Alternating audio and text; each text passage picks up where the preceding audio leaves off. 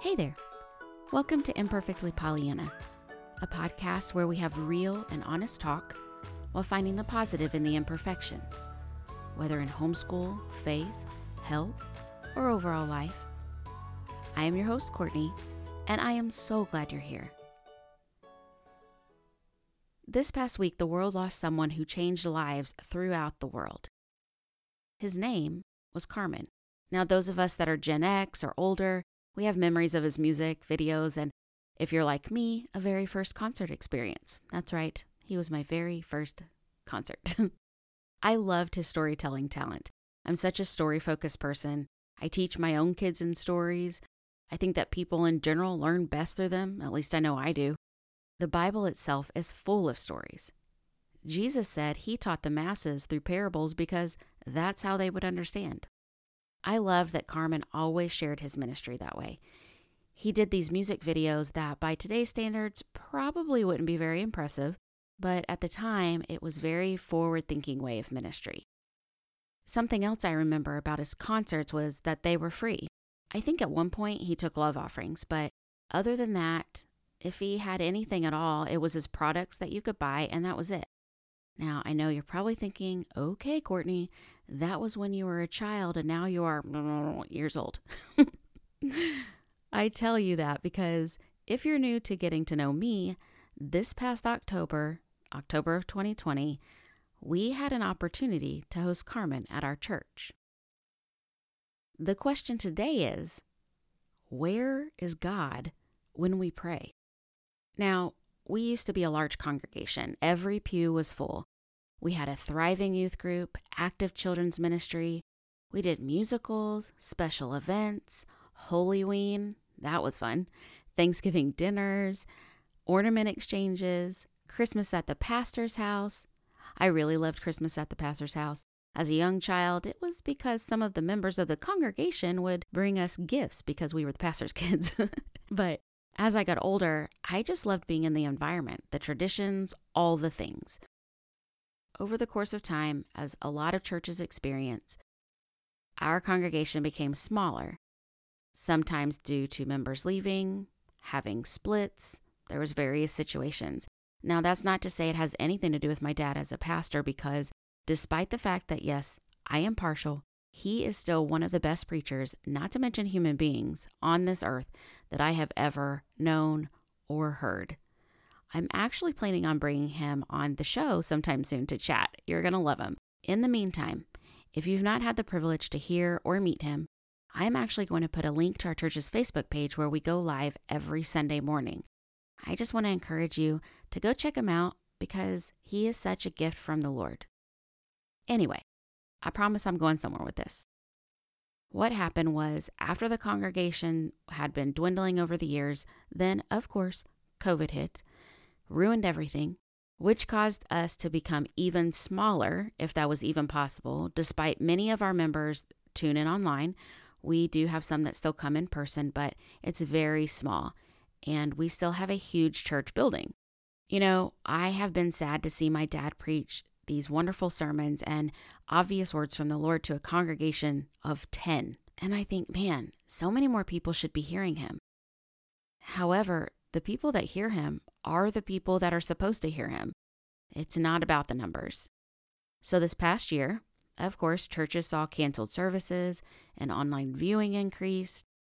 My mom was commenting on a friend's post back at the start of fall, and someone replied to her wanting to connect via email. If that were most of us, we would think, uh, no way, you weirdo. but my mom, in all her innocent glory, sent an email to see what was up. The gentleman ended up being Carmen's booking agent, and he shared that Carmen was currently touring and wanted to minister in churches across the country. He asked if our church would be open to hosting. My mom was very polite in her southern charm, explaining that while it was an honor to be asked, we were an extremely small church without a lot of capabilities to do something to that level. She let him know that she was sure that there were other larger churches in the area that would love to host him. When he responded, he explained that he had spoken to Carmen and Carmen wanted to come to our church, no matter the size. There was back and forth discussion, which I'll save you from hearing, but it ended up that we said yes. It was a very short time between saying yes and him coming, and there was stress over all sorts of things. The fact that the ladies' bathroom hadn't been finished with its revamping, carpets weren't clean, the parking lot needed repainting, and we had a daycare now there that needed to be cleaned up. So many things that we felt needed to be better, needed to be perfect. And then you add on to the concern from people about COVID. The thing was, it all worked out. Nope, the bathroom didn't get finished. The parking lot didn't either. But we had masks, temperatures taken, hand sanitizer for all. We saw people step up, people that didn't even attend our church, to help with parking, man the doors, and help the crew unload and load equipment. My dad was able to pick Carmen up to bring him to the church. My husband helped with security. My daughter became instant friends with his manager's daughter, and the kids hung out the entire time. It was adorable. We became friends with some of the crew members. We had no idea how many people would show up, but I can still see the line outside the doors. I can still picture the faces of people and the way everyone lit up just by being a place of goodness, excitement of being with other people. When the service began, my own emotions became almost overwhelming. See, I struggle with memory issues, and it is something that can really bring me down, and um, I feel very depressed over it a lot of times. So, when I have something that brings back a memory, it's like a wave of both peace and electricity all at once. To see our sanctuary full again, to watch my parents clap on the front row and smile as they listened and sang along, to look around and watch as hands were raised, lives were saved, hope was poured out like an ocean of refreshing water on everyone there. It's a time that I hope I can always hold on to. Fast forward to January, and Carmen had a routine surgery done, and then complications began happening. Everyone began praying, and it seemed like all was going to turn out great. What a huge testimony, right? He was going to be returning to touring in March, and yet he suddenly died in the hospital the day before he would be heading home. Even as someone who wasn't close to him, it was such a heartbreaking moment to hear about. I hurt for his crew. They were his family. I hurt for the small churches who were like us and preparing to welcome him. I hurt for the people who had already been inviting their loved ones to upcoming shows in hopes of bringing them closer to the Lord. I hurt for the ripple effect. Whenever we lose someone we love, I think I think that's one of the most difficult times to find something to be glad about. Yet, you know what I'm glad about? I'm glad the Lord saw our family and church worthy enough to host him back in October. I'm glad for the friendships that we made and wouldn't have otherwise had. I'm glad for the friends that attended and we hadn't seen them in years. I'm glad my children were able to meet him. I'm glad that because of that moment, we were able to sponsor two children from the Child Fund. And I'm telling you, it's the best feeling to get an email from a child across the world and know you're making a difference in their life. See, Carmen supported and promoted the Child Fund. He didn't charge for you to attend his show, he offered an opportunity to love the children, to help be a part of something bigger than you. And isn't that what life should be about? I'm going to go ahead and put a link in the show notes if you'd like to take this as a sign to sponsor a child as well. I find it so interesting to see when God is going to show up. It's almost like a game show, depending on the situation, of course. He sure never does it on our time, does he? I would be like Stephanie Tanner on Full House and say, How rude, but ultimately, his time is perfect. When I was a teenager, I loved a gospel singer named Michael English. Okay, I still do. I thought he was so handsome. But the way his vocals just glided along in a song is something I'm totally convinced that the angels sound like.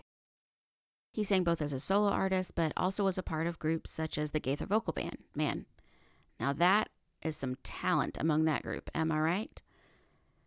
As everyone else on this earth, though, he made some mistakes. One was significant enough that he left the gospel music world for several years I remember reading such hate from Christians, harsh judgments. And these weren't judgments out of caring about a fellow brother in Christ, they were out to destroy. At the time, I was personally struggling with my own faith. I was mourning the loss of my best friend, struggling with typical teenager angst, and worrying over another friend of mine who was doing everything he could to run from God. I prayed. I prayed for Michael English. I prayed for my friend.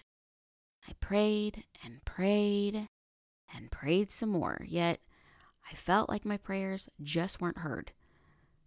After all, if they were heard, then surely God would answer them, right? Surely God cared enough about me and them to change hearts, right? We used to go to an event called the National Quartet Convention. I don't know if you're familiar with it, but it was full of Southern gospel groups and solo artists that come together for a weekend of music. You can go around to different vendor booths and you get to meet them, buy products, and listen to talent after talent. It was always so much fun. Then, the fall of my senior year of high school, we went to the convention. I vaguely remember hearing people talking as I walked through like the vendor area that Michael was somewhere in the building.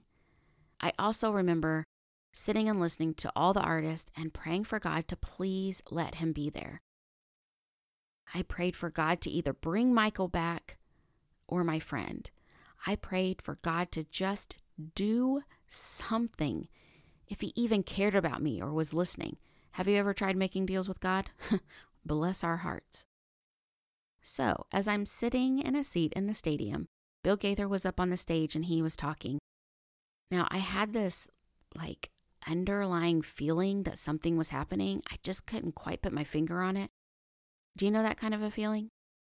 I found myself grasping for hope, and tears began burning my eyes as I started searching the shadows down among the crowd seated around the stage. Bill Gaither began speaking about the story of the prodigal son. In that moment, I knew what was happening. And there, in the darkness, I saw a figure moving, walking up, and it was Michael English. He walked up on stage, and I stood with the crowd, clapping, tears streaming down my face as he shared his testimony of redemption. I am happy to report that Michael English is still serving the Lord. In fact, he just released a CD and DVD combo that I have yet to get. I know, shocker, what am I thinking? God knew what each person needed that day, even 17 year old me. He had always been listening, he just had a better plan. He had the perfect plan. I'm sure glad that God sees the big picture. He knows what we need, when we need it, and how we need it. I find that I can get so caught up in life what's going on with so and so, which current event is causing mass chaos, fear, division, engulfed in the worries of not just myself, but even people I don't even know. I have cried out asking God to listen to my heart, I still struggle with questioning my abilities to be a good mom, a good wife, a good friend. I feel like such a failure in many areas of life. Have you ever wondered if God heard your prayers? Have you questioned what you're actually doing with your life? I know I have. I'm a hot mess express. As a church, especially our family, we have felt alone many times. We've watched as people have come in and out of our lives. We've bore the weight of wondering where money would come from in order to pay the electric bills. My parents have gone without paychecks many times over the last several years because what money did come in, it went toward bills. It all seems unfair until you see that they've never gone without a roof over their head or food on the table. Somehow, things get taken care of. While some people have left our lives, others have come in at the perfect time. A godsend. To offer help, encouragement, and answered prayer. See, we didn't see ourselves as having the ability to host someone like Carmen. I didn't think God heard me as a young girl. I didn't think I was capable of teaching my children through homeschool. I thought I had made so many mistakes in my life that I could never be used by God. I thought the things that I saw as negative, my imperfections, all these negative thoughts, what I was really doing was limiting God. Actually, I'm not that powerful, but hopefully you know what I mean. I have made many mistakes in my life, yet God continues to show up for me. And He will show up for you. Is there something you're going through right now that you're not sure how it's going to turn out? Maybe you're a parent and you're worried about your kids. You're worried about their school situation, something they seem to be having a difficult time with. Maybe you are afraid for them growing up in the world that you are raising them in. Are you concerned about a health issue? Have you been praying for what seems like eternity about a situation? Are you looking at your life and just at the point of feeling exhausted with it all? Will you listen to me for just a few seconds longer?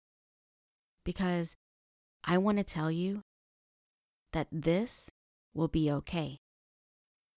You are seen. You are loved. You will be provided for. You have not been forgotten. He knows your name. He knows your heart. And I am sure He has a plan that is better than anything you could imagine. So take a breath. Keep praying. This will be okay. I am needing your help. Has this podcast spoken to you? I'm hoping it finds its way to someone who may be needing some encouragement with their faith, homeschool, health, or life. If that's you, you found a friend. If you have someone in mind that might relate, or you have been touched in something shared, would you mind sharing it? The way a podcast gets traffic is through word of mouth, and I would sure appreciate it. You can also leave a review or rating if the platform you listen on offers that as an option. I'd love to connect, so make sure to find me on Facebook and Instagram or send me a quick hello over imperfectlypollyanna.com. I've put that in the show notes for you. Also, don't forget to subscribe in order to know when new episodes are available. Remember, you are loved, and I am glad you're here. See you next time.